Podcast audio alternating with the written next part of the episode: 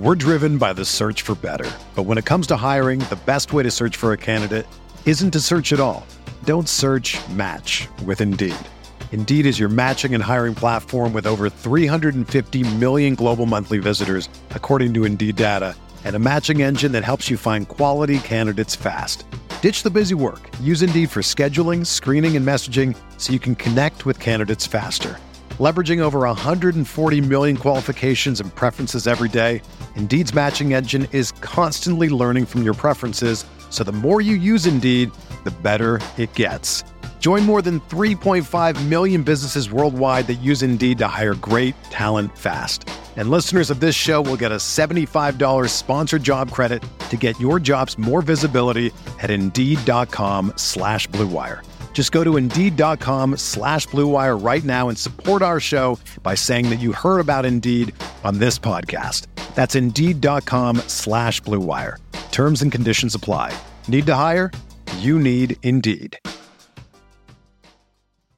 Before we begin the show, I want to tell you guys about Blue Wire Hustle, a brand new program where you can host your very own podcast right here at Blue Wire. Hustle was created to give everyone the opportunity to take your podcast to the next level.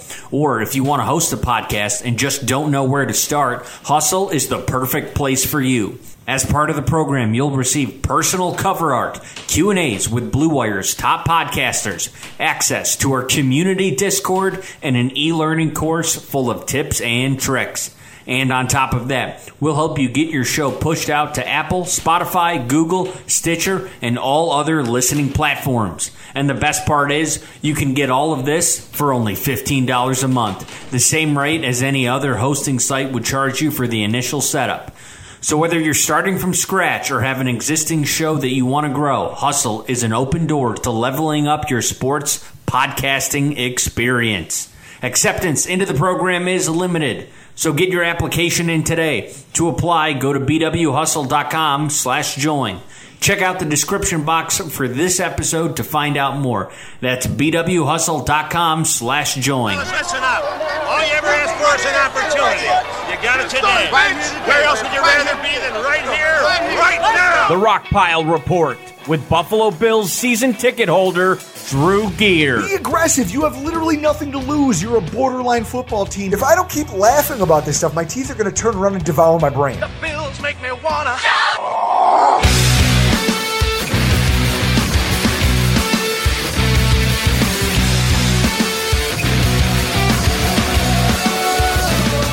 that change kind of, of thinking started um, last year when we knew there was going to be no fans and um, you know the league they, they adjusted or they said the cap floor will be 175 at that point you know we've had to start operating. Now um, it's one of those things you wish we knew that a year ago. Maybe we wouldn't have made every move we did.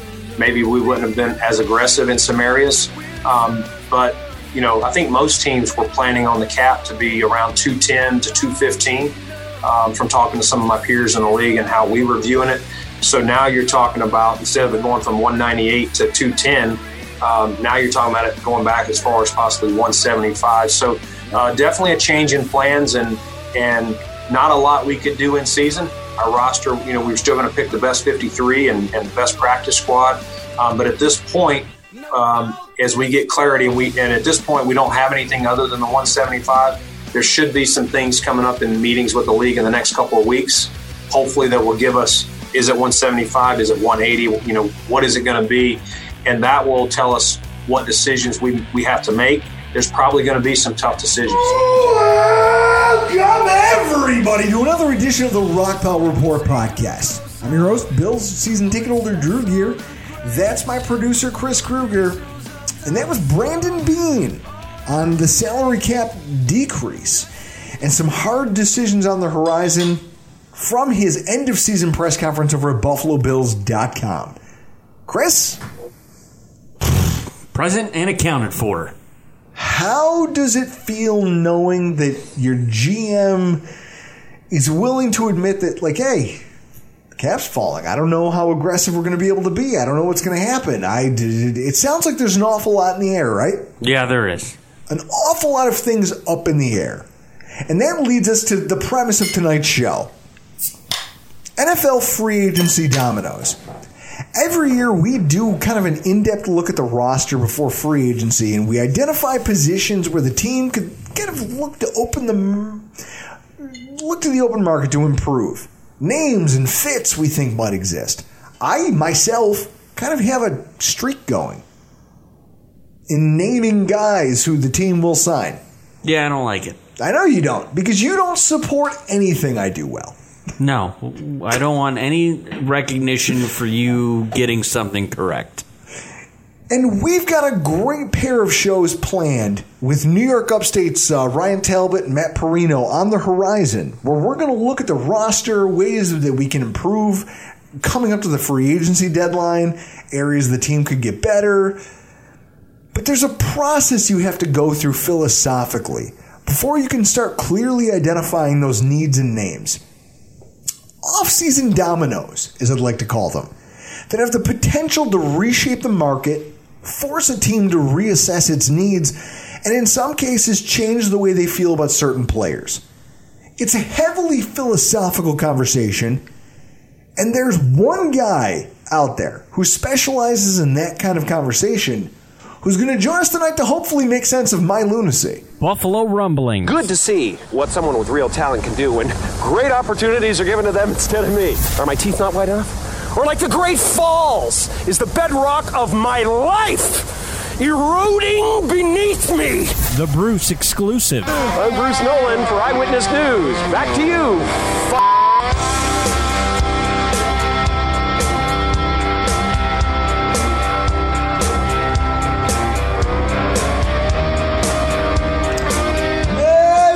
Nolan, how are we doing this evening, sir?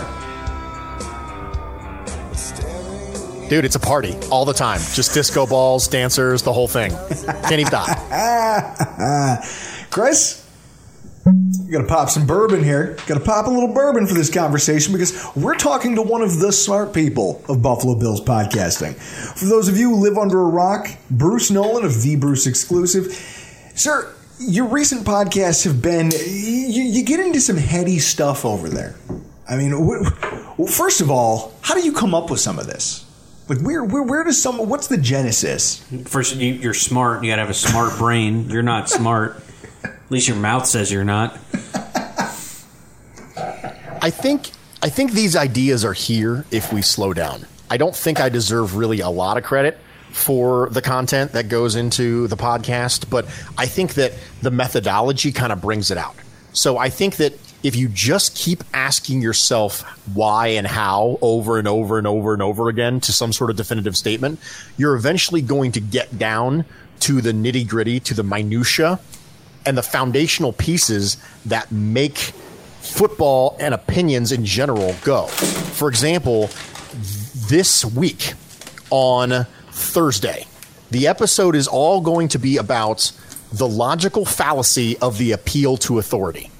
And specifically, it's about the phrase, oh, so you think you know more than the team? That, that comes out a lot in this offseason. So it's, it's a salient topic because as we talk about roster construction and as you talk about the best way or the most efficient way to build a team, these team philosophies come into contact with each other and creates friction amongst people who love sports and love a team and love an organization. And nowadays, instead of saying things like, oh, so you think you know more than the team, instead we all just say, trust the process. That's what we say. Anytime something happens that you someone doesn't like, you just respond with trust the process. We, we have weaponized trust the process as a phrase, folks. And because of that, I don't accept that. I don't accept the, well, you think you know more than the GM. I don't accept that as a proper response because it's a logical fallacy. And so we're going to talk a lot about why it's a logical fallacy and why, if you want to have a dissenting opinion, you can. But you can't use that. and the reason you can't use that is because it's a logical fallacy. It's just like an ad hominem. It's just like a straw man. It's just like any other foundational logical fallacy. And I thought it was salient to the time of year that we're in. And so as I start to observe things and I start to ask myself why and how about the things that I have observed, it kind of brings me to these kind of conclusions, and I want to talk about them. Man, See, and this is why you were the perfect person to have this conversation of NFL dominoes with. Because it is a very heady thing to try to take in, because it's almost like a butterfly effect. And each move has a corresponding, res- corresponding result, and it echoes on down the line. And so, in order to try to get some of these things lined up, because to your point, there is a lot of this going on amongst the fan base, amongst every fan base right now across the country.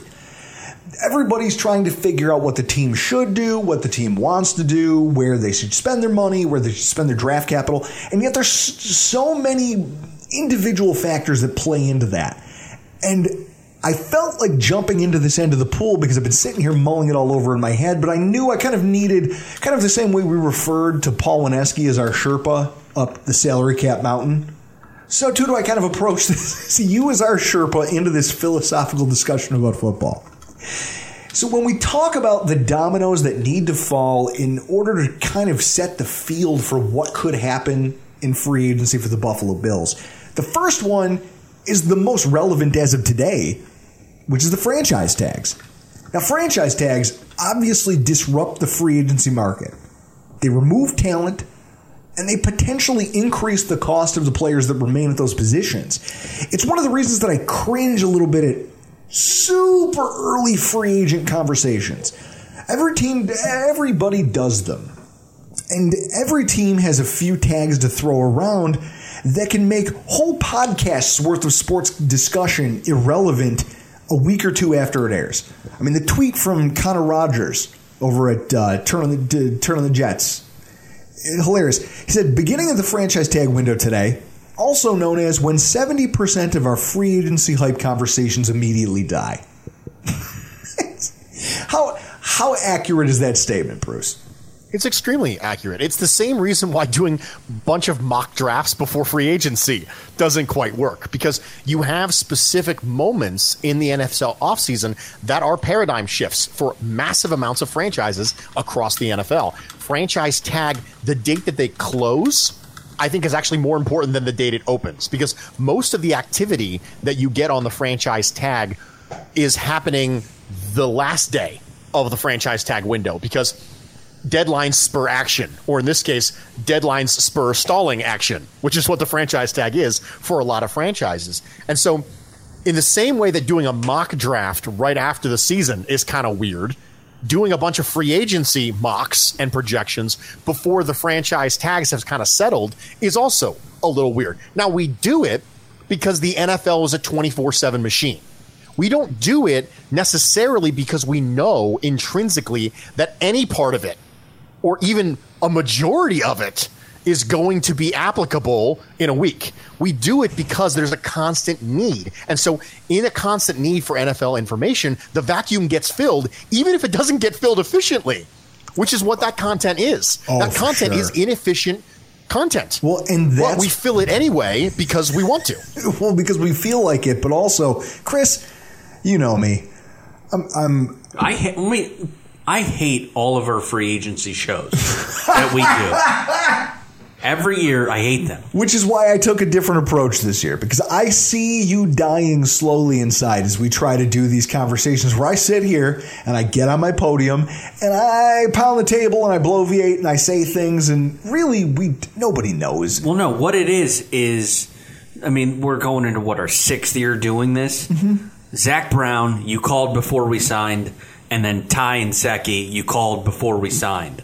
So it's you being right about things is that I why I hate our free agency shows. And you do know what those represent. They're highly educated Yeah. dart you, throws. You did call AJ Klein the first free agency period where we could have signed him in like 16. But I don't know if I can dance on that one. But then when we signed him last year, I had to go dig up all that audio. Well, the, the, the thing is this there's just a lot out there, and I'm a tired man. I'm a tired man with a kid and a drinking habit who just doesn't have the time to fill up the news cycle with this stuff. And so instead, I try to find new ways of looking at it, or sometimes it just comes to me. I don't even have to work for it, like this show. When you talk about the franchise tag, for instance, it not only has the potential to remove talent from the market, it also has the potential to knock some teams out of free agency altogether, given its kind of prohibitive cost. That's the first domino in my mind in terms of free agency that I want to look at tonight, considering it's a huge matzo ball to have in the air for teams around the NFL, and how little say the players have in the matter. Come on, sweetie. Don't, don't be a bitch. Let's talk some numbers here. Here's where the numbers fall for the 2021 projected franchise tenders. I mean, quarterbacks at 24 million, defensive ends at 17 million. It's interesting because with the following with the falling salary cap, it's actually going to be cheaper than in years past to franchise tag players. Now, you and I and hopefully most of our listeners know that tag values are calculated annually by averaging the top 5 salaries and increases and decreases by a percentage that corresponds to the percentage of the overall cap. But not all drops in this year's tag are created equal.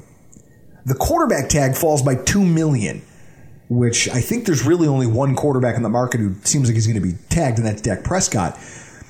But offensive line only fell by 300,000. Linebacker only falls by 200,000. And there's almost no change for tagging pass rushers because defensive ends are going to be tagged at just a change of $100,000 compared to last year. Now, Bruce, if you were a GM with the falling cap and a lack of meaningful fluctuation of tag costs, would that deter you from using one? It wouldn't deter me to use for using one. I would be more judicious in the type of player I used it on. So, historically, the franchise tag was created and specifically designed for, you guessed it, franchise players. It was a design mechanism to help smaller markets keep their players from being able to bolt and franchise players. But since then, it has become sort of an odd duck where sometimes you'll see players get tagged and you'll be like, that, what, that guy? That guy got tagged? And because of that, I think that a lot of those teams were willing to bite the bullet for a year to buy more time to accumulate data for a lot of players, Washington and Kirk Cousins come to mind. They essentially used the franchise tag to hang on to him, thinking that there was something more there, and they didn't really want to commit to him long term. So instead, they just bought themselves some time. It's a little bit like taking selling your fiance. You know what? I, I've been trying to set a date, and the venues are all just booked up. So we might just have to wait until next summer. It's the same concept as to what the Washington at the time Redskins did with Kirk Cousins. And so when you have a barometer for the type of player that you want to use the tag on, and that all of a sudden the cap starts shrinking, you're probably going to be a little bit more hesitant to use it, not necessarily on a franchise player. That you're going to be maybe more likely to use it on a franchise player because you're going to buy yourself a year where the cap is bad and say, listen, I, I might be able to make this work this year, but I can make it work next year. So I'm going to buy myself another year. But you're probably going to be less likely to use it on the Matt Milanos and the Taylor Motons of the world. The players who are not clear cut elite at their position, but are good, are maybe even very good at their position. So I think that me personally, we'll see because we've never had to experience anything like this before as football fans. We'll see how the NFL GMs actually do it. But for me, it wouldn't make me less likely to use it on franchise players it would make me less likely to use it as a stopgap filler on someone I'm trying to determine is a franchise player. Well, and that's fair because I mean Tyler Dunne had a great piece over at golong.com about Allen Robinson and his saga from his both he and his agent's perspective in terms of hey, he finally wants to hit free agency and the team is kind of negotiated in bad faith uh, according to all evidence. And yet now there's this looming threat of the the tag being applied to him. And it, it's almost negotiating in bad faith. And that's something that the NFL players are really going to have to try to work against. Because I don't begrudge anybody who wants to land a payday. I mean, your skills are what they are. I think in a free market economy, you and I could both quit our jobs, post our resume, and go chase whatever money we feel like we're capable of earning. And the market will, in a lot of cases, bear out whatever our value is. So, with that in mind, knowing that a team could, in some cases, use it, uh, use something like the franchise tag against the spirit of what it's intended is somewhat disappointing. Um, if you guys want to read that piece, it's actually up. If you're listening to this right now, it's over at Rockpile Report on our Twitter. Now, with the cap issue in mind, just under half the league, 15 teams, as of today, have less than 10 million in cap space, and 11 of those teams have negative cap space. When you take a look at the salary cap table for what the projected franchise tag values are, tight ends, the, the, the last one above special teamers, the tight end tag is the smallest, and it's $10 million. It would almost seem sort of cost prohibitive for so many teams. I mean, we've articulated that a lot of those numbers aren't set in stone. I mean, Buffalo could go from their current four and a half million up to forty-six or forty-seven million dollars in cap space by just making some, doing some general housekeeping. But when you look at the significant number, I mean, 11 teams currently sitting with negative cap space. That would seem to fly in the face of eh, those teams probably aren't using a tag, correct? They might not. It depends on how likely they are to try to have contracts on their book that they really aren't keen on getting out of, and they have salaries they can convert to signing bonuses. I think that one of the things that's going to be interesting this offseason as you look at those teams who maybe are at the cap or close to it, but they would like to use the tag, is that tags are one year fully guaranteed contracts. There's no place to hide the money, ladies and gentlemen. There's no place to hide the money. There's no creative cap that comes along with a franchise tag. It is what it is. It is the purest form of contractual obligation to the team. And because of that, if you need to make a move to free up that space, you better be darn well sure that that player that you made that contract move on is someone who's going to be around. And so I think that the way that teams navigate this offseason will have ripple effects with their cap situation moving forward. Because if you choose to do a simple restructure where you convert you convert salary to signing bonus, if you do that with the wrong player, and then you decide later on you want to cut that player, now you're going to have some acceleration problems. So I think specifically selecting the players to do it with is really important. And those players that want to hit the free agent market, but the team has a vested interest in tagging them, if they say, okay, we need to free up $10 million, let's find someone who has a $12 million salary this year and let's give them a big check. And if they get desperate by doing that to a player who they're not necessarily keen on keeping, then they're going to have some ripple effect problems next year. So I think that I don't know if teams are going to be necessarily more likely to to shy away from it because of their cap problems because we all know that they'll do whatever they have to from a shell game standpoint to keep their talent. It's a matter of specifically deciding what contracts to manipulate that will help them determine whether or not this is going to end up being a fortuitous move for the team or a problem down the line. Because if you write a bad contract or if you renegotiate something, and then next year, that player that you renegotiated with is someone you don't want to keep anymore, and the player you franchise tagged is now gone, you just kind of shot yourself in the foot for no apparent long term benefit. You basically bought yourself a year, but in exchange for buying yourself a year, you messed up a little bit of your cap, and now you lost the player anyway. So I think it's it's a matter of determining who you want to manipulate that will determine whether or not you're going to want to free up the space to make those tags. Now, let me lay out the candidates, just some candidates that are interesting to me in the way that they impact what the Bills are going to be doing. A few scenarios, I'm going to lay them out as I see them. First of all, Tyler Dunne and his piece about Allen Robinson potentially being tagged. It, it's an unfortunate situation because he could be one of the best wide receivers available in this class for free agency. Then you pivot over to, to Detroit. You look at Kent Lee Platte. Uh, he's at MathBomb on Twitter. He's the inventor of the relative athletic score, and he's a Lions content creator and draftnik that we've talked to. He bristled at claims that Kenny Golladay is considered by Ian Rapoport to be a strong candidate to be tagged. You know, he said this is going to be a poor decision for the franchise given his injury history and style of play, Goff's weaknesses as a passer, just all of the things that made him valuable walked out the door in the minds of guys who analyze the team the day they lost their quarterback. I mean, to your point, Some teams are going to make mistakes. Some teams, these are going to be guys who maybe you didn't. You're going to tag guys, and if you do, and they don't fit, it's going to create problems. Um, what Kent didn't mention is the fact that such a move would render Detroit non-factors in any big name UFA acquisitions because that cap hit would be 16.4 million on the tag and they're negative cap space right now. So they would have to shuffle contracts just to make room for him, which could preclude them from going further into free agency and giving Goff weapons to make his transition to their offense better.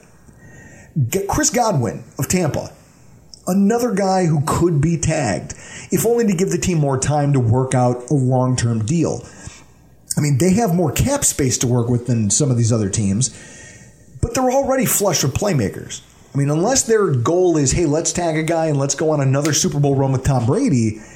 I mean, and Tampa's proven that they're a team that's not scared of using the tag. They tagged Shaq uh, Barrett last year, a defensive end, who was a key to their postseason success. Hunter Henry, the apple of a lot of Bills fans' eye at the tight end position. You're talking about a guy who could end up tagged for the second time because the tag number for tight ends is so small. I mean, that, that one prospect alone, Bruce, the fact that tight ends, Hunter Henry is a guy who probably could get 10 million on the open market. So if that's the case, what harm does tagging him for a second time at another $10 million really do?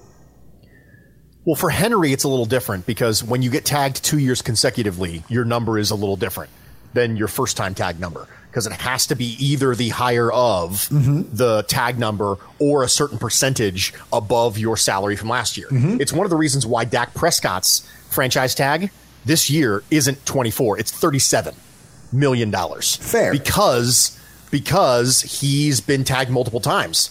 And it's kind of what happened with Kirk Cousins. So when you get tagged multiple times, it changes. But very, very, you know, astute observation on Henry. If you know, if he gets cut out of the market from a secondary tag, the Chargers could just be like, listen, I'd like to see you a full year with Justin Herbert.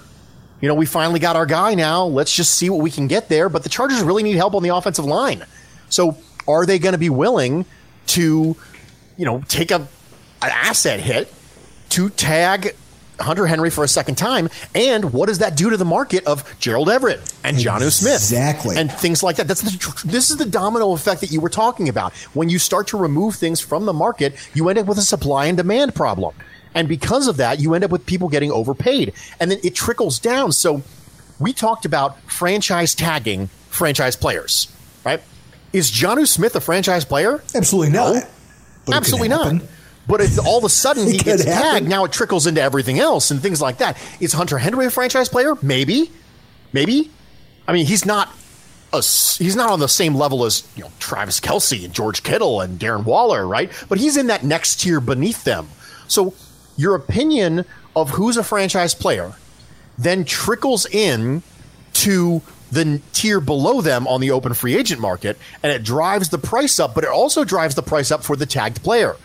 Because if you want to negotiate with a tagged player, your first offer has to come in at whatever the tag number was. That's the point. So if you have a conversation with a quarterback and you say, okay, I, I want to talk about your contract extension, the agent's going to open with what are the tag numbers for the first two years if you do this? Because otherwise you might as well just tag him exactly for the next two years, and we walk like Kirk Cousins. Well, and so, that's the thing is that there's so many, there's so much angling going on between team and agent and player. There's a lot of different ways a lot of these situations could play out, and that's what's so interesting to me. Well, well, people are sitting here talking about uh, among podcasters and bloggers about how well the team should do this, and here's a player I'd love the team to chase. You don't even know if you can get him, and not only that, but you might have your own house to keep in order. The final name I'm going to I'm going to throw out here, and I'm going to explain some of these positions in a minute. Offensive tackle Tyler uh, Taylor Moton of Carolina. There's already talk that they could tag him as a right tackle in an effort to try to arm wrestle him into a long term contract. Now, I mentioned each of these positions and players specifically for a reason because there's ripple effects that filter down to our Buffalo Bills. The biggest one might be Taylor Moton. The right Taylor, the right tackle position only has 14 names listed today as UFAs according to Spotrac. Now maybe there's some left tackle, swing tackle prospects who are ready to move up or ready to play a bigger role.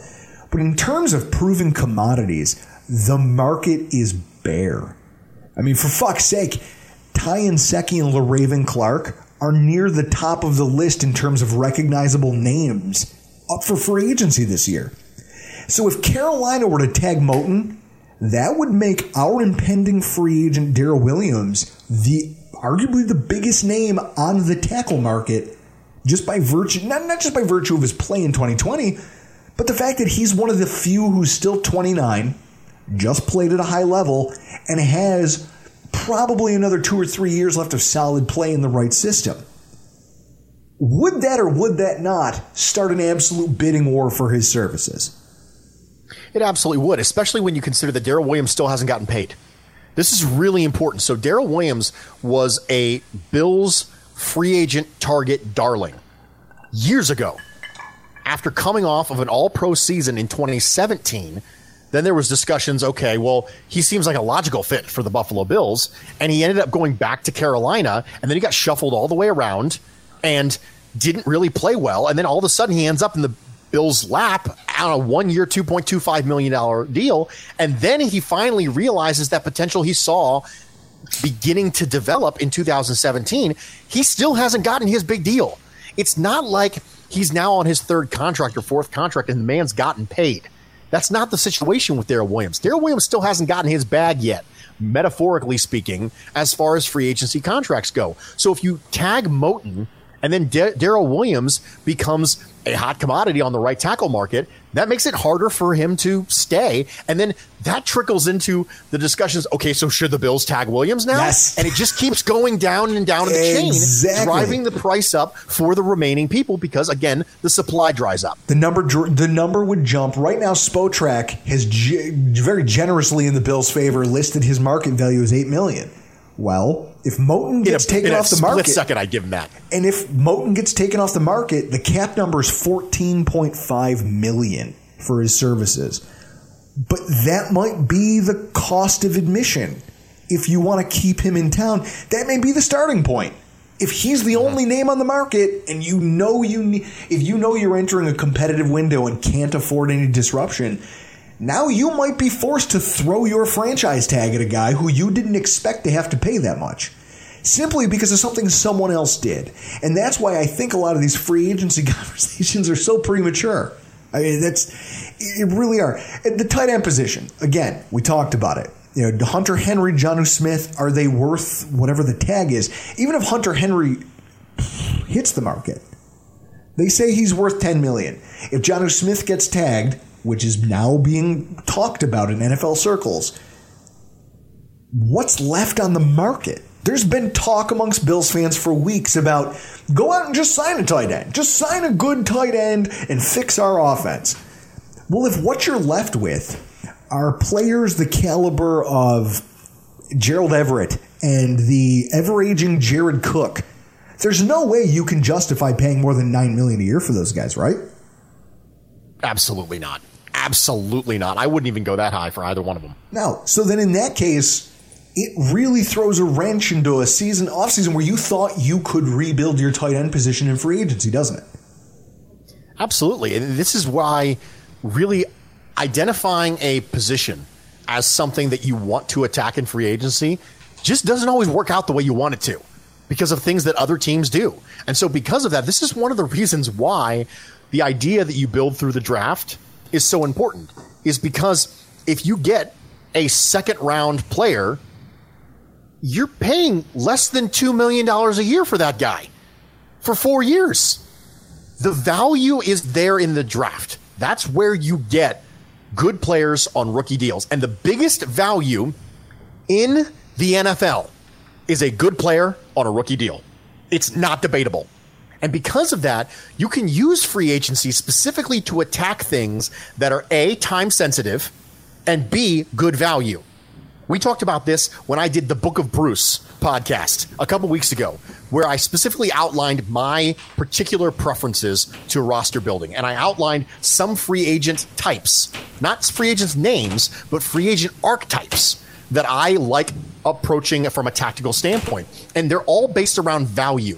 Someone who potentially was underutilized because they were hurt, someone who was underutilized because they were stuck behind really, really good players. That's how you get good value. That's how you get Micah Hyde.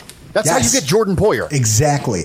That's And that's the way you should approach free agency as often as humanly possible, unless someone like Mario Williams unexpectedly becomes available. And look at how our GM has approached it in his time here. I mean, there's a reason we refer to him as a contractual gangster. He has found a way to not only find value, but also he's found a way to, hey, I'm going to take a flyer on a guy and I'm going to build a contract that seems big, but it also is structured in a way that's team friendly. That gives me some confidence heading into this. The wide receiver position, in terms of the tags, it's not, not even I'm not even interested in them because I think the Bills could be players in the market, kind of the way that they would be at tackle or at tight end.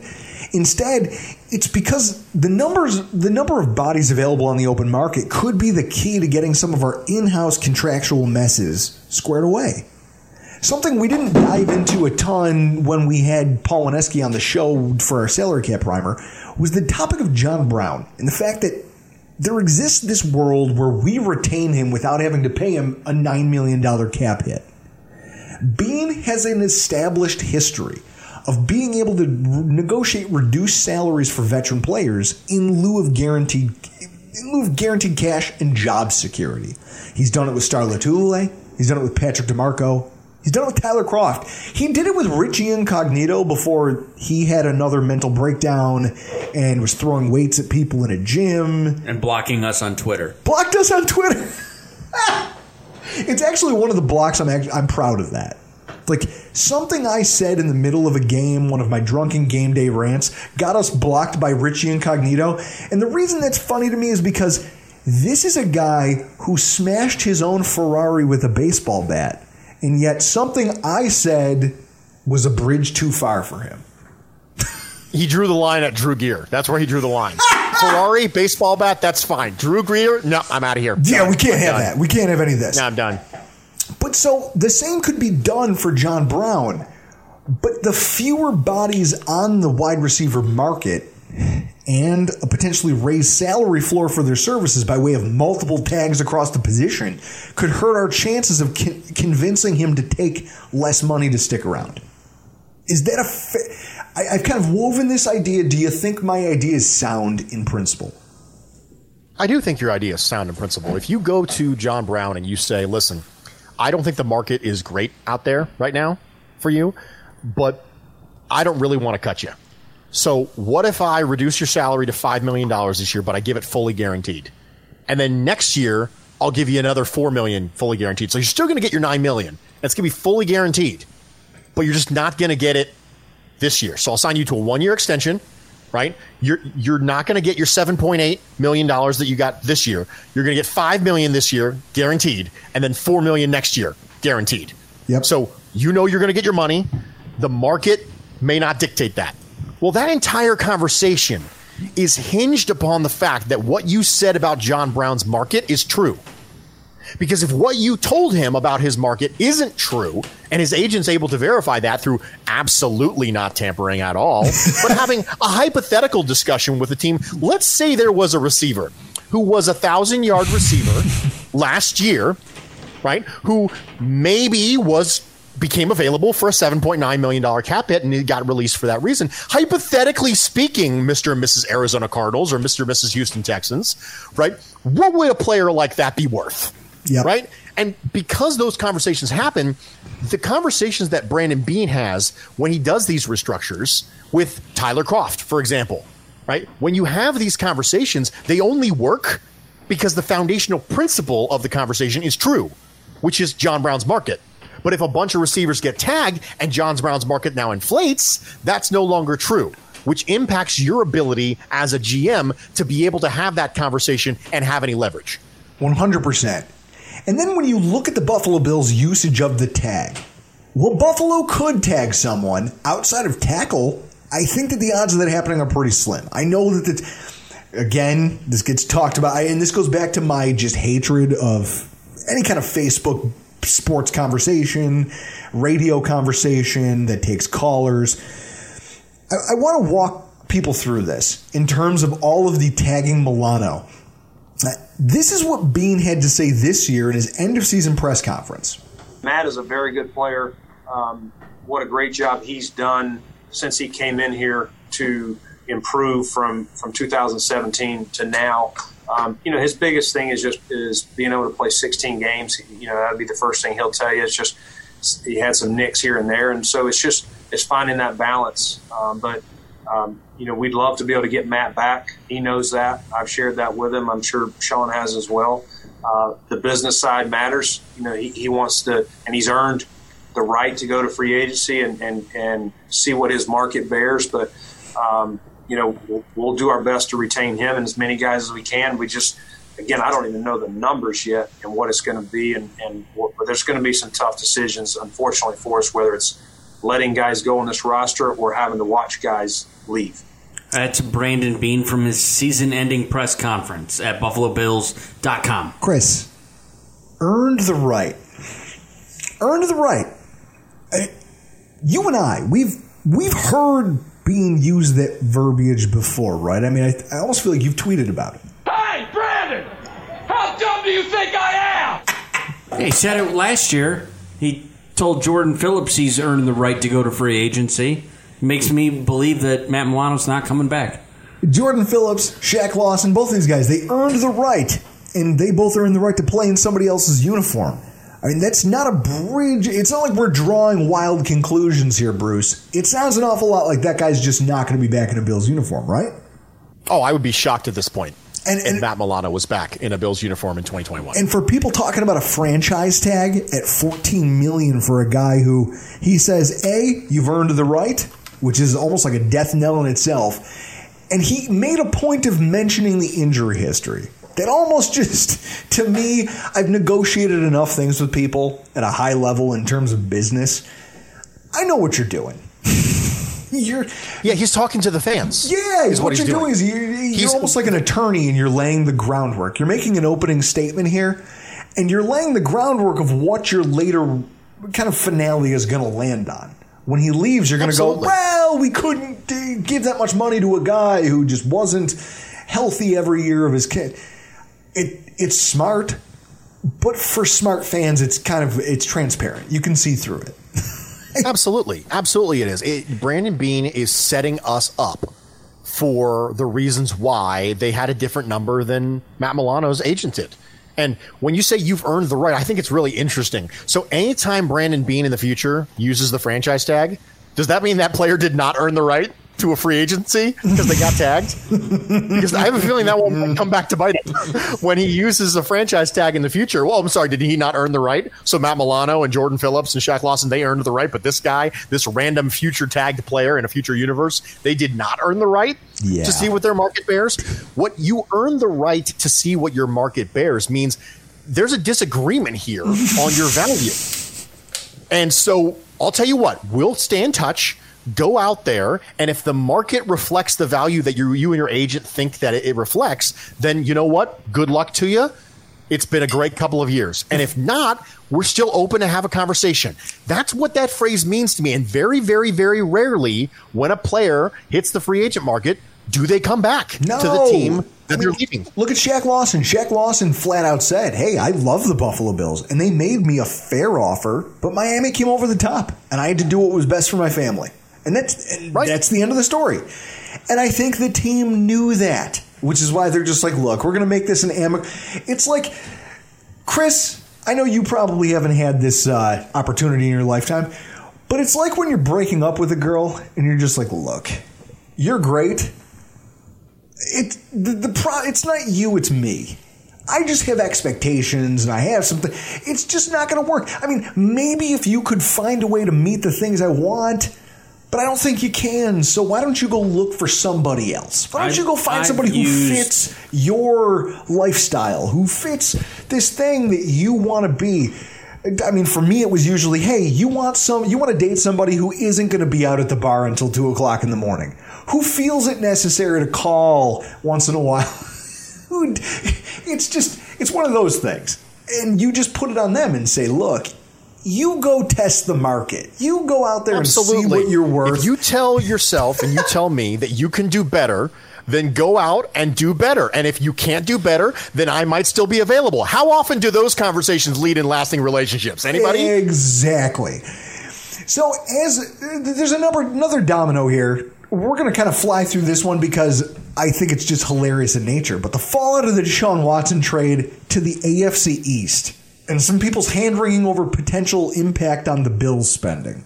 And I've seen this one making the rounds on social media, and it's intensified as fanned hand wringing in the media's will he, won't he reporting cycle on the Deshaun Watson saga down in Houston.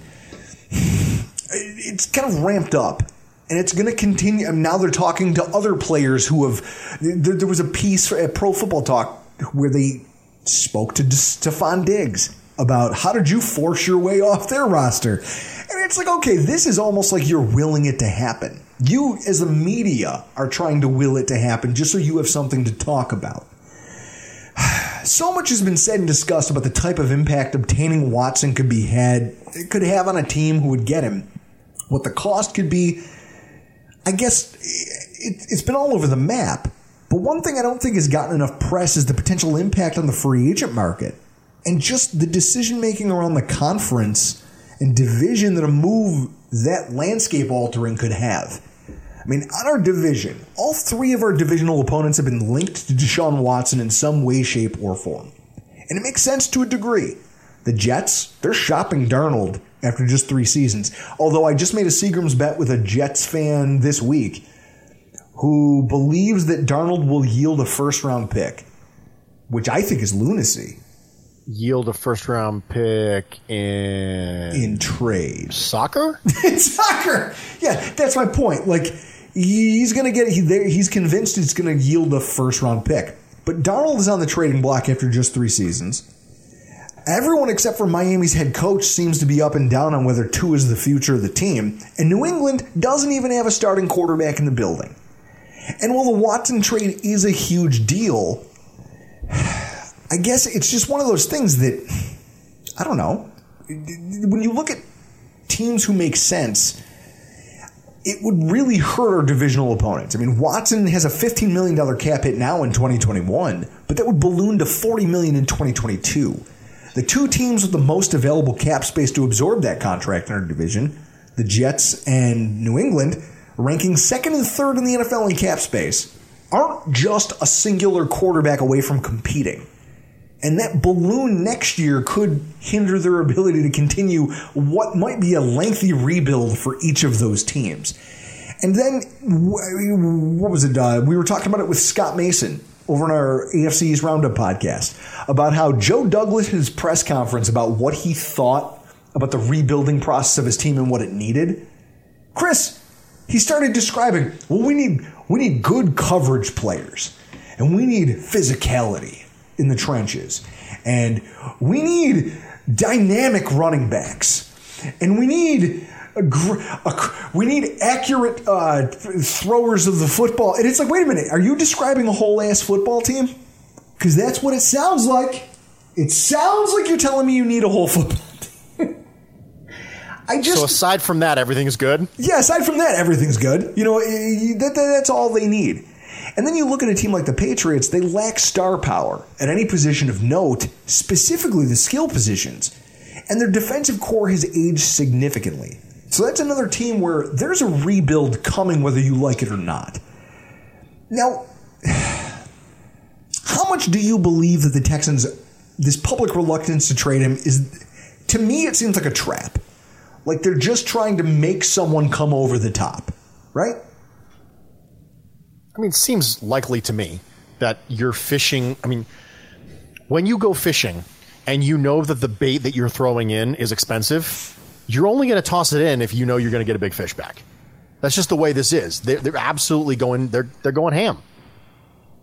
And uh, first off, let, let's just make sure that we, before we get even further in this discussion, the Jarrett Stidham disrespect is real. I mean, so real from you. I specifically waited until you were taking a drink of water to say that because I wanted to see if you would spit it out. Because Uh, listen, here- it, it's it's disrespect is real. Jarrett Stidham is out there paying very close attention. Haven't you watched Josh Allen's Instagram? He's paying very close attention to the way Josh Allen cuts pizza. he wants to do everything just like Josh Allen. I'll tell you what, Jarrett Stidham, he hails from Auburn, which has only yielded, uh, am I, uh, what, what, one meaningful NFL Cam- quarterback? Cam Newton. Yeah. Who's no Scam- longer good. Scam Newton? Scam Newton? Cam Newton. Scam? I'm sorry, Scam Newton. Um, so they've yielded one meaningful NFL quarterback, and they'll now return to the abyss. That that's just what they're doomed to do. I mean, Stidham's okay. He seems like a nice guy. He can watch our quarterback cut pizza for the rest of his life. It's not going to help him throw a football, and that's ultimately what that's what makes you a starter in the NFL. Hey, Chris, roll tide. roll damn Not that there's tide. bias involved here. No bias involved against Auburn at all. No bias. I don't even No, think you're right? qualified to talk about Auburn players anymore. That's- because everyone can just smell it on you. That could they can be fair. smell the roll tide coming out of your pores. You might be you might be correct in that. I'm I'm pretty sure I hate all of them with a passion. I hope they all fail. I hope everything that comes out of Auburn just falls into the abyss along with Jarrett Stidham. But with that said, do you agree that there exists an environment where some of these teams, because the ones who seem most equipped to chase him, like the Jets, like the Patriots, who have these gobs of cap space, and maybe some of these middling teams like Denver, like Chicago, like there's an impact on the free agent market. Because if they're all sitting around, I mean, there's talk that this could go straight up to the draft. That they could wait to make this trade until draft day. If you're part of the one of the a fan of one of these franchises and you're hearing, hey, this could go to the deadline, but also these teams are very much in on Deshaun Watson. Those teams might almost have to slow play free agency just to make sure they have the cap space to absorb the contract. If th- how wise is that in your mind? I think it adjusts based on the balloon that you talked about. So $15 million a year this year for the cap hit for Deshaun Watson, like you mentioned, isn't that bad. It's not the 2021 cap space they have to worry about.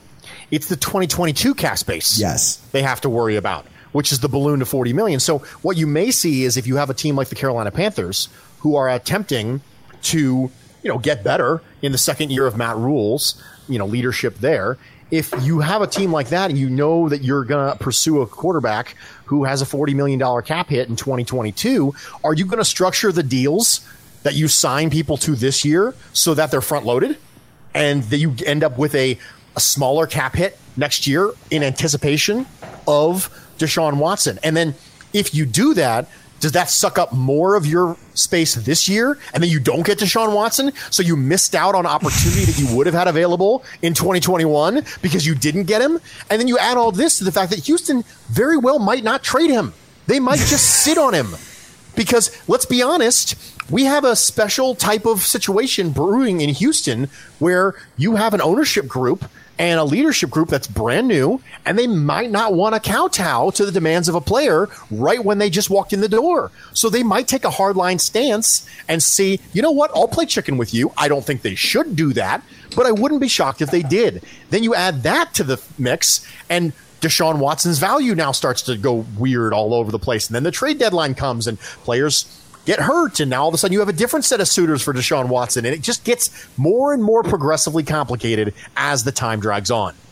Do you want to be a part of one of the franchises that's sitting on their hands when free agency starts, thinking I might be in on Deshaun Watson, so I better not make a move?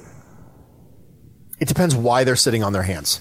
If they're sitting on their hands because they they need to be in on Deshaun Watson, then no. If you're sitting on your hands because you want to be in on Deshaun Watson, then that's different. So Carolina is the example that I used before. And Carolina could very easily run it back with Teddy Bridgewater. Matt Rhule's got a long contract, ladies and gentlemen. He's in no hurry to win right now. He's in year two of a very long contract of what everyone understood was going to be a significant rebuild. So if he has to run it back with Teddy Bridgewater, who was not good in 2021, nobody's going to call for his head in 2021 if he runs it back with Teddy Bridgewater. So he can afford to slow play it a little bit. And if Deshaun Watson comes, Deshaun Watson comes. Let's make sure we have some availability. But you know what? If I have to run it back with Teddy Bridgewater, so be it. Now you have a different team like the New York Jets. The New York Jets either have to swing a trade for Watson or pick a quarterback at two because if you run it back with Sam Darnold and he somehow doesn't end up taking this miraculous first next step that everyone assumes that he's going to take in the absence of Adam Gase, then all of a sudden you might not be bad enough to pick a quarterback next year. What if Sam Darnold impl- improves from terrible to just bad? What if that happens? What if they end up going six and ten and they're picking number nine next year, and all of a sudden they missed out on Deshaun Watson and they missed out on swinging at a quarterback at number two overall? That's why I don't think the Jets are going to sit on it. I don't think the Jets are going to sit on Darnold for another year. I really don't. Because you don't know if you're going to be this bad again. And I say that with a tinge of optimism in my voice. Yeah, right. Congratulations, guys. We're bad. we have a shot at something like this. And sometimes we've proven from Dick Jauron, you can fluke your way into a seven and nine. Oh, in fact, you can do it multiple years in a row. And Dick- when you have that, you are in quarterback purgatory. And that's the worst possible place you can be, especially if you had a crack at a quarterback and you missed it. Here's the best part, Chris. He can see us, right? Bruce can see us as we're doing this podcast, but we can't see him in typical Bruce fashion, which honestly, I FBI don't- fashion. I don't even care. But what I love is that he gets to watch me have a glass of whiskey in front of me, but he just invoked Dick Jauron, which means I'm obligated to crack a beer because you just you cut me deep, man. You're gonna bring up sins of the past like that. Well, you've referred to Sean McDermott as Dick, Dick Jauron many a time. Yeah, and how many season. beers deep am I when I say things like that? Well, you say it on a Sunday, so Yeah, it's on a Sunday afternoon after I'm a 12 pack deep. I'm capable of anything at that point. You're lucky I haven't set fire to things that you enjoy. Here's what I will, and I, I just want to pick your brain. One last thing before we move on to one of the biggest questions of the offseason for the Buffalo Bills. I've seen growing chatter amongst Bills fans on social media as the Watson to Miami or Watson New England or Watson to the New York Jets talk ramps up about us hound the fact that he might end up in our division. Using a scale of the majestic to Ace Ventura Pet Detective 2, just how much nonsense is that concept? It's Bruce Almighty level of nonsense, which is the best Jim Carrey movie. So, yeah, that's right. I went there. I actually, I actually love that. Everyone thinks it's ju- it's necessarily just a gimmick. I actually really enjoy Bruce Almighty. I think it's a good, wholesome movie. Who when I doesn't? walk away from it, I want to be a better person. Like I want to go like help someone on the side of the road, and that's awesome. That's a good feel. You feel good when you're done watching that movie. And so it's that level of nonsense because I understand if a team makes a maneuver that changes stylistically how they play. When the Baltimore Ravens shifted from Flacco to Lamar Jackson, stylistically, their team is now different, which means the teams in their division now have to defend them differently. And I get that. But acquiring Deshaun Watson for the Miami Dolphins changes their level of talent, but it doesn't alter the Buffalo Bills' plans because the Buffalo Bills' plans are just acquiring more talent and getting better. Stylistically, they're not making adjustments to Miami based on the players that they're going to acquire if they get Deshaun Watson. Thank you. I, I mean, just, I did, they're a harder team to defend now because they're better. Because I don't know, Deshaun Watson's better than Tua Tagovailoa. I don't think that's a hot take. I, have seen means. everything from the Bills need to draft nothing but defensive linemen, or the Bills need to draft a, a cornerback with their first pick. Literally, just in response to this question, and in my head, I just I slap my forehead and I take a long pull out of my glass, and I I swear to God, sometimes it's other Bills fans that make me drink. Now that the now that the team is good, it used to be that the team was the thing damaging my lick, my liver.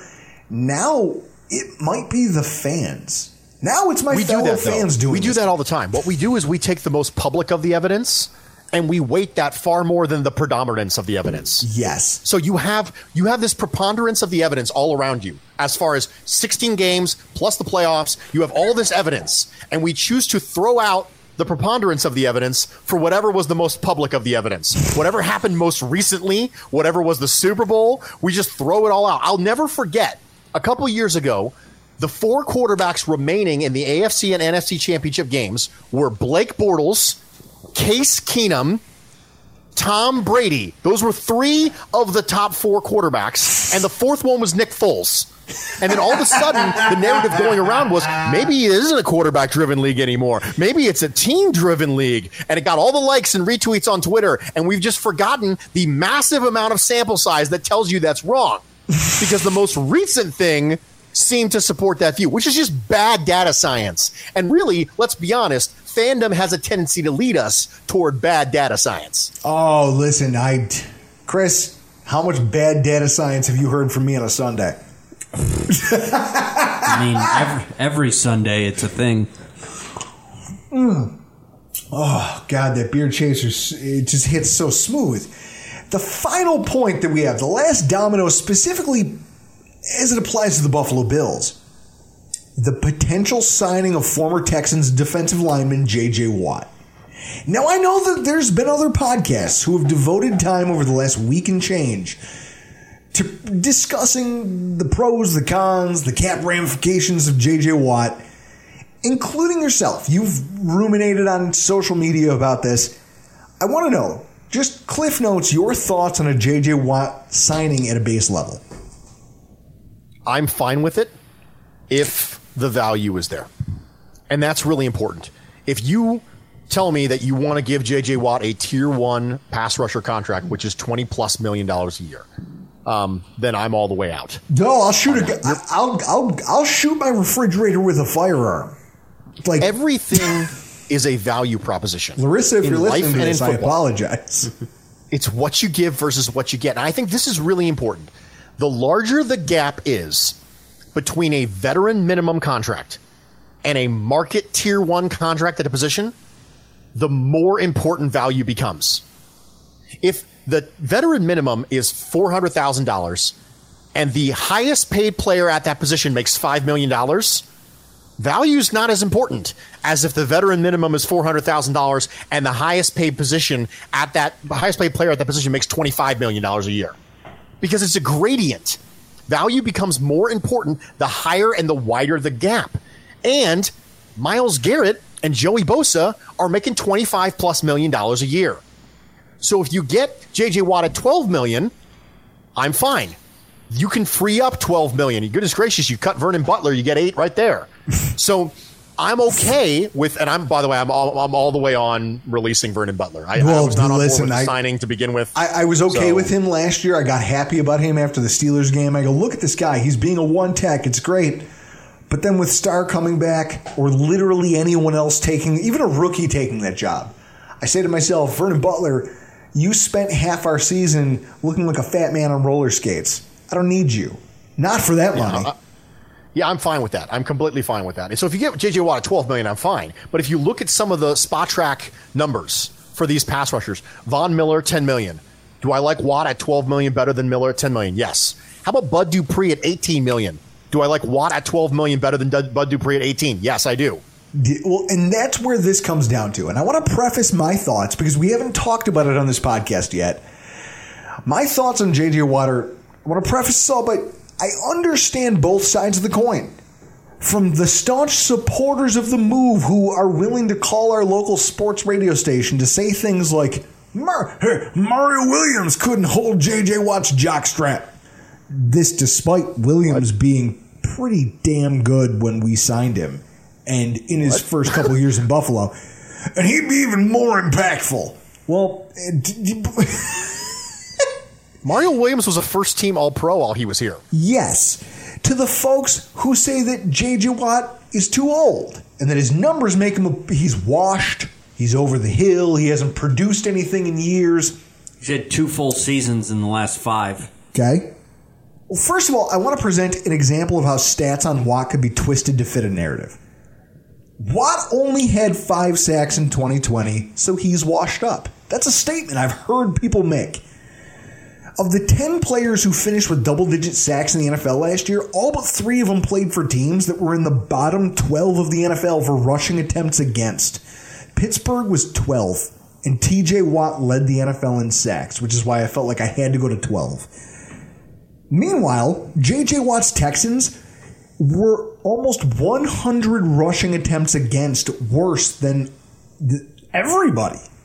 They were the third most rushed against defense in the NFL. That doesn't lend itself to opportunities as a pass rusher and underscores how successful teams can dictate play to their opponents with sizable leads and can be more aggressive with their pass rushers, which leads to a certain statistical opportunism.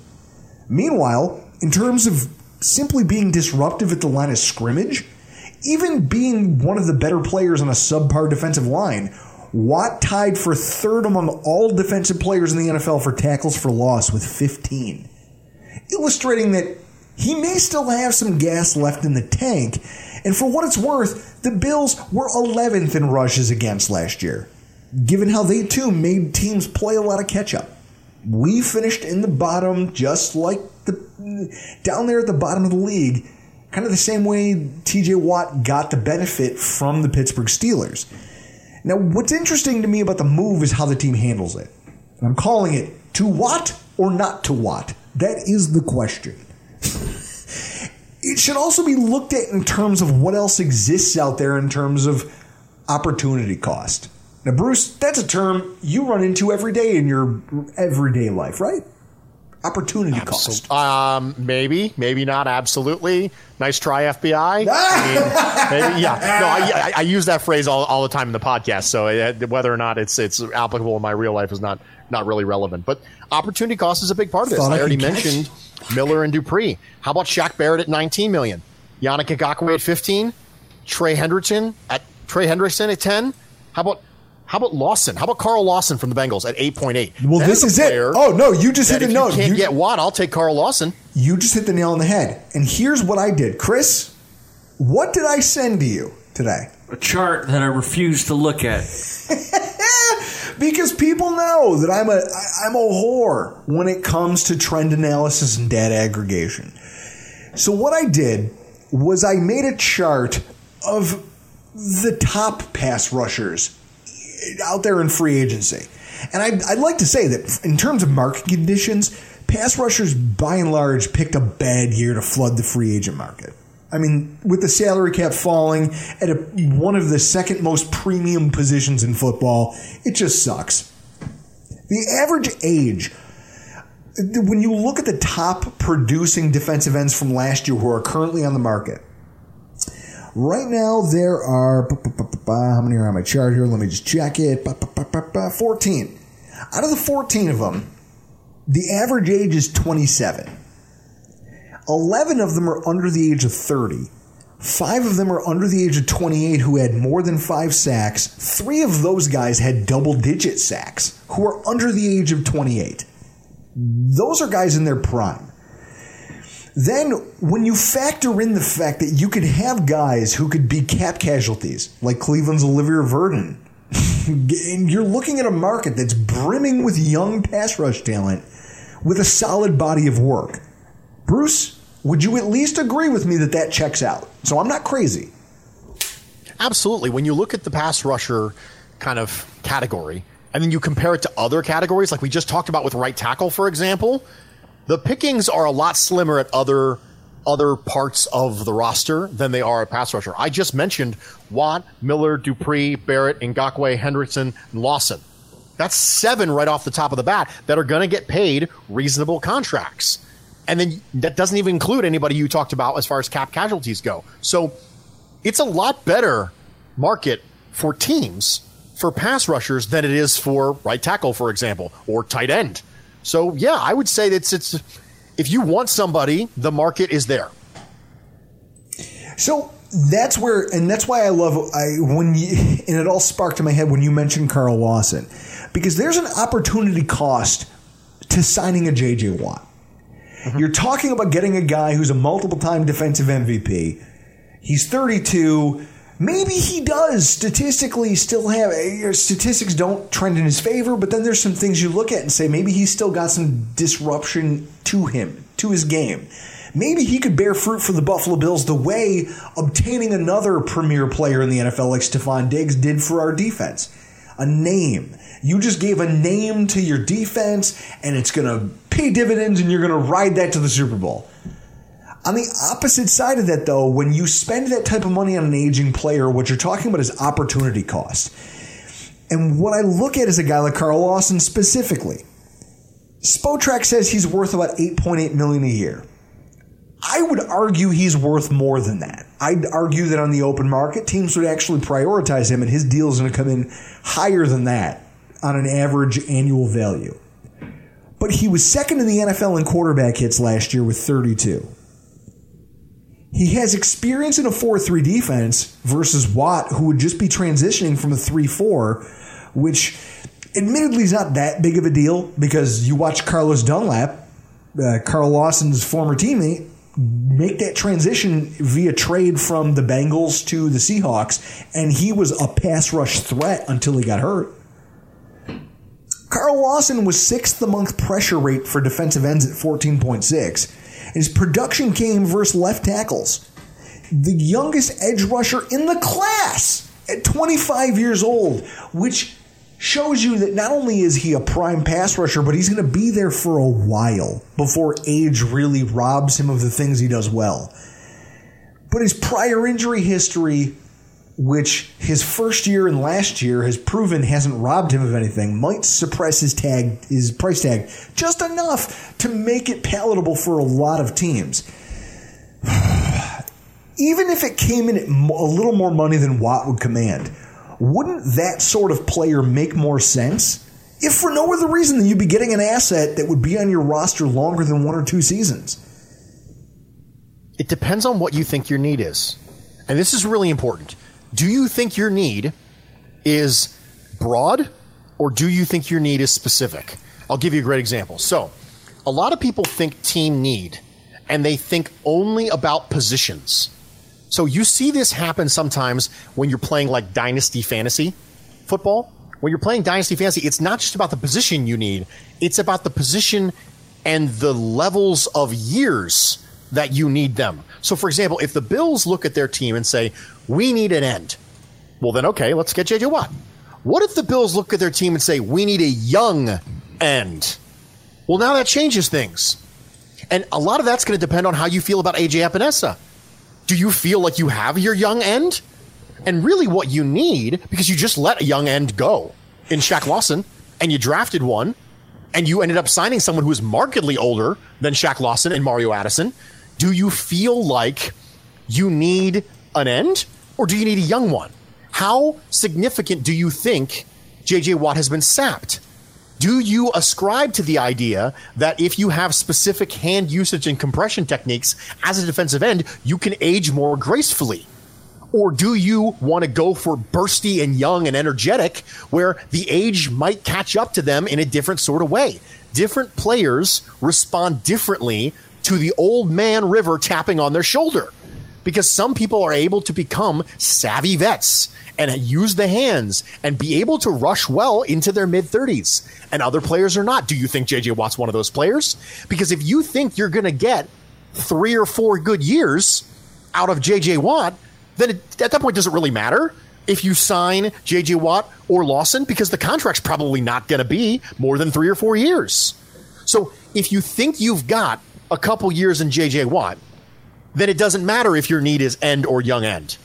If you think you don't have a couple more years in JJ Watt, then all of a sudden, from a flowchart standpoint, now you're into okay, do I need an end or do I need a young end? And then you have to add to that, do I already have my young end with AJ Epenesa? And it gets complicated.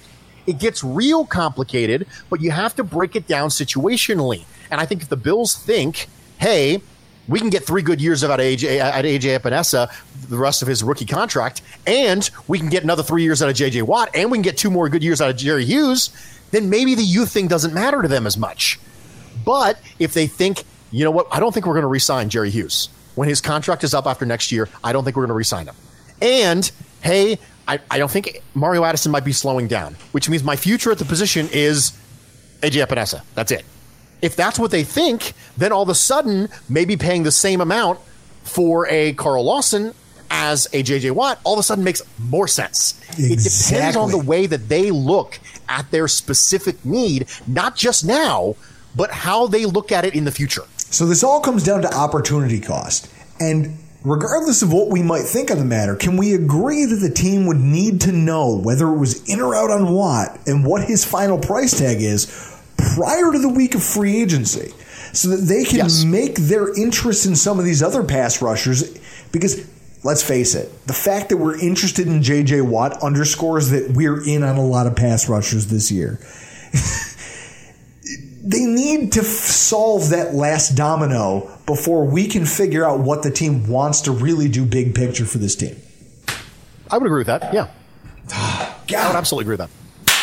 Chris, I love it when smart people agree with me because once in a while I know what the hell I'm talking about. It usually doesn't happen outside of this room, but a lot of the time behind this microphone, I'm right.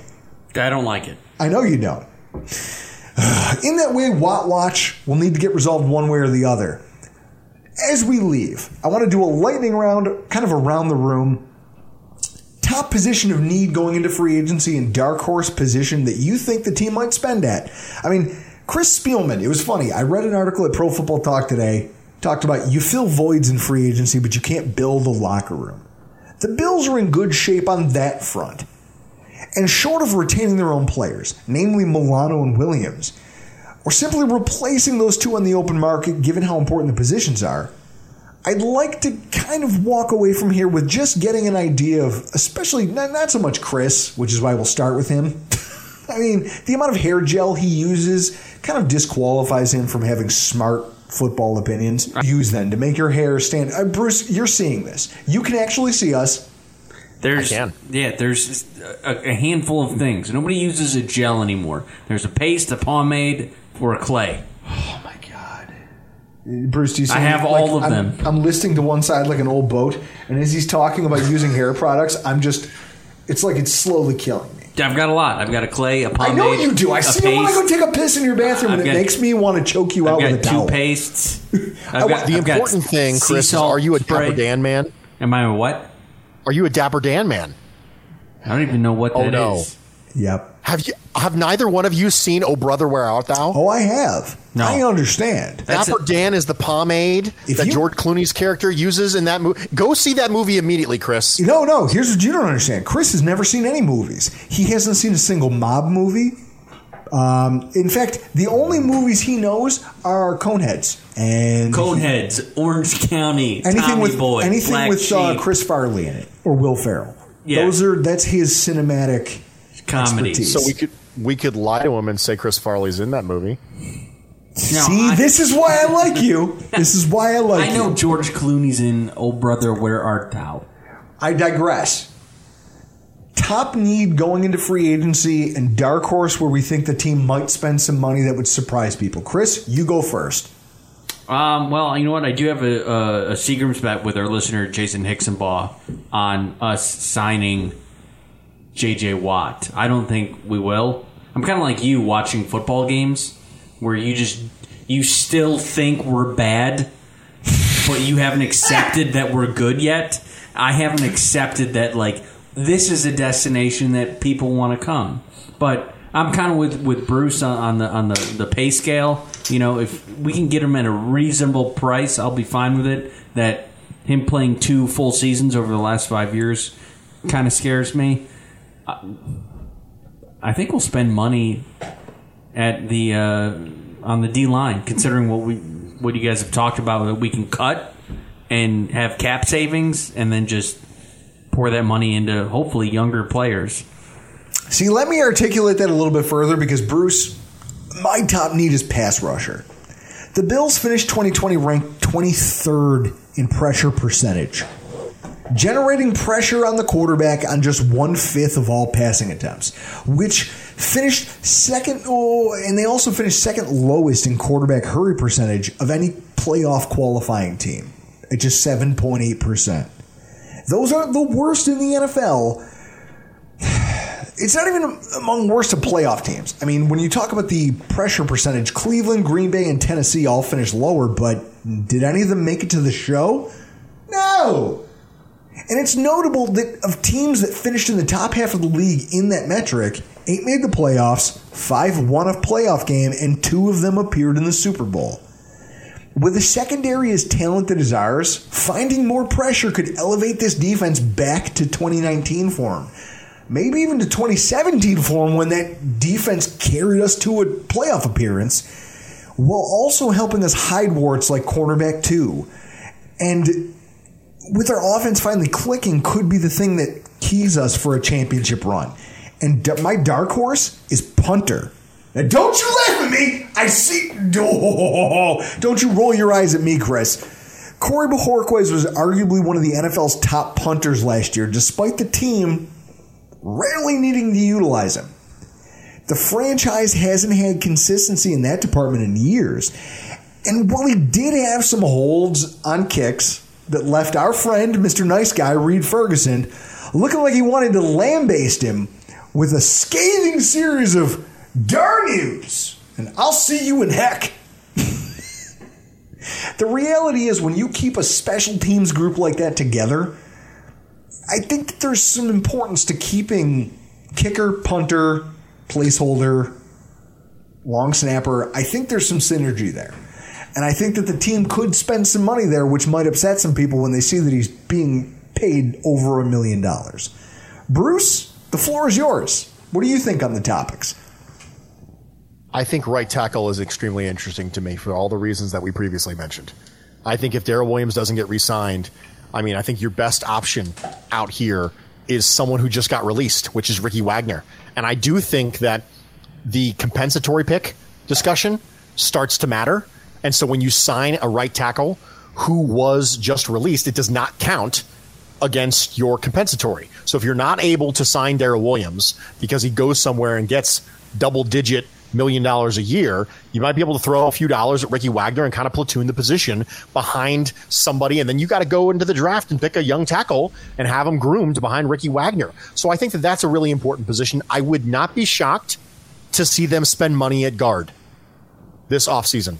When you have, yeah, when you have a team who not only admittedly loves Jon Feliciano, they love him. Now, Jon's Jon Feliciano's Spotrac estimate is north of $8 million a year, which is an absolute heck no from me. But the Bills love Jon Feliciano, and they openly said that they wanted to run the ball more effectively, but that it wasn't on the running backs. So if you say that, what does that sound like to you? If you had a starting guard who entered the year and got released in Quinton Spain, who we all just forgot about by the by the way, we just forgot that Quinton Spain ever existed. Got cut in the middle of the year. Not really a lot of discussion about it. I'm not gonna Got lie to you. Lost in the shuffle, and now we pretend like he doesn't exist. I'm not going to lie to you. I forgot about him until you just brought it up. exactly. So you had a guard you cut in the middle of the season, right? You had Ike Boettger get some reps. You have Cody Ford coming back. You love Jon Feliciano. You say you want to run the ball, but it wasn't the fault of the running backs. That sounds like someone who's going to spend on the offensive line, either in capital or in free agency. So right tackle and guard are my two spots that kind of fall under this qualification. and, well, and what is what is Cody Ford this year? Is he a guard or a tackle? I swear by the love of all that is holy and sacred, if they move him back to right tackle, I'm going to go on a Drew Gear rant. Yes. Oh, are you going to threaten to shoot inanimate objects or burn under the feet break some of wicker? the Bruce Almighty takes that are going to come spitting out of my microphone because I swear by all that is ho- lo- love the holy and sacred, that boy has been through enough. Leave him for the love of all that is holy and sacred. Leave him at left guard because that's where I think he's most naturally fit. God. Bruce, you're a godsend for joining us tonight, helping us meander through these philosophical uh, hurdles that present themselves to the Bills before they can even get to free agency. What do you have coming up over at the Bruce Exclusive, and where can people find you on Soch if they don't already know, which is shocking to me? Well, thanks for having me, guys. I, I really appreciate that. You can find me on Twitter and Instagram at Bruce Exclusive. Fair warning: the Instagram is just pictures of foods and dogs, Yes. and also memes. That's the only thing I put on my Instagram because that's where people should go for joy. Well, how about they this? should go The to get I- pictures of food and dogs and memes. The things I, the thing I sent you this weekend, with which the dog that in England was abandoned by its owner and then traveled over a hundred kilometers in order to come back and bite the owner. Like that's hilarious to me. That is the That's awesome. Like that's feel good news. We need Absolutely, more good of boy. that. Yes, that, that's what I want to see on the five o'clock news every single time. You know, I come home and I, cl- I click on the five o'clock news. But, but you can find me on Twitter and Instagram at Bruce Exclusive. My show, The Bruce Exclusive, is a Buffalo Rumblings podcast. It drops every Thursday and Friday on the Buffalo Rumblings podcast network that you can access wherever you are currently listening to this show.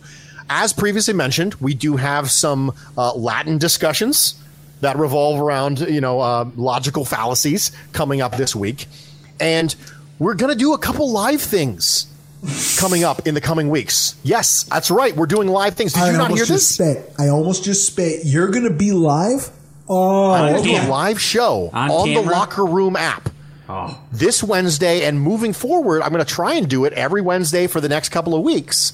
I'm going to do a live show on the Locker Room app where people can essentially join me for an open discussion and I can bring them up on quote unquote stage, is what they call it, where they can have their takes like they were calling into a radio show and we can talk about these things. And so that's something pretty exciting that's coming up because I have wanted to try to find a way to get into the interactive live space without being on a YouTube show because I'm not entirely sure how in, uh, interactive and fun a YouTube show would be if it was just a, a picture of a, an icon and my computer screen for an hour. So Locker Room has come up with this app where we can kind of have a audio only live discussion. And so we're going to do it on Wednesday this week, which will be, let's see, this is goodness gracious. It might be the next day or the day of you listening to this. So that'll be fun. And that's kind of something we got to. We're driven by the search for better. But when it comes to hiring, the best way to search for a candidate isn't to search at all. Don't search match with Indeed. Indeed is your matching and hiring platform with over 350 million global monthly visitors, according to Indeed data, and a matching engine that helps you find quality candidates fast. Ditch the busy work. Use Indeed for scheduling, screening, and messaging so you can connect with candidates faster. Leveraging over 140 million qualifications and preferences every day, Indeed's matching engine is constantly learning from your preferences, so the more you use Indeed, the better it gets. Join more than 3.5 million businesses worldwide that use Indeed to hire great talent fast. And listeners of this show will get a $75 sponsored job credit to get your jobs more visibility at Indeed.com slash Blue Wire. Just go to Indeed.com slash Blue Wire right now and support our show by saying that you heard about Indeed on this podcast. That's Indeed.com slash Blue Wire. Terms and conditions apply. Need to hire? You need Indeed. What we got going on? Bruce Nolan. Go find him on Twitter at Bruce Exclusive. You know, he was talking about doing his uh, his thing there, which could be uh, today, basically, if you're listening to this on the Locker Room app. We should throw out the nugget that the Locker Room app only available in the Apple Store. So if you're Which is crazy. if you're Android users like us, we can't access the Locker Room app because we have Android phones. We will never own iPhones ever. Oh, never. I will never own an iPhone. I'll die. yeah. Yeah. That seems extreme. I know coming out of my mouth now that I hear it, like No, no, I'm fine with it. I will join you in that. I hate Apple products and iPhones. I just don't like the fact that it's built for people with small thumbs. I can see that. Like, look, look at these. Look at this. You've got man hands. I've, I've got catcher's mitts. Yeah, you do. I can't use an iPhone. No, you can't. They're too dainty.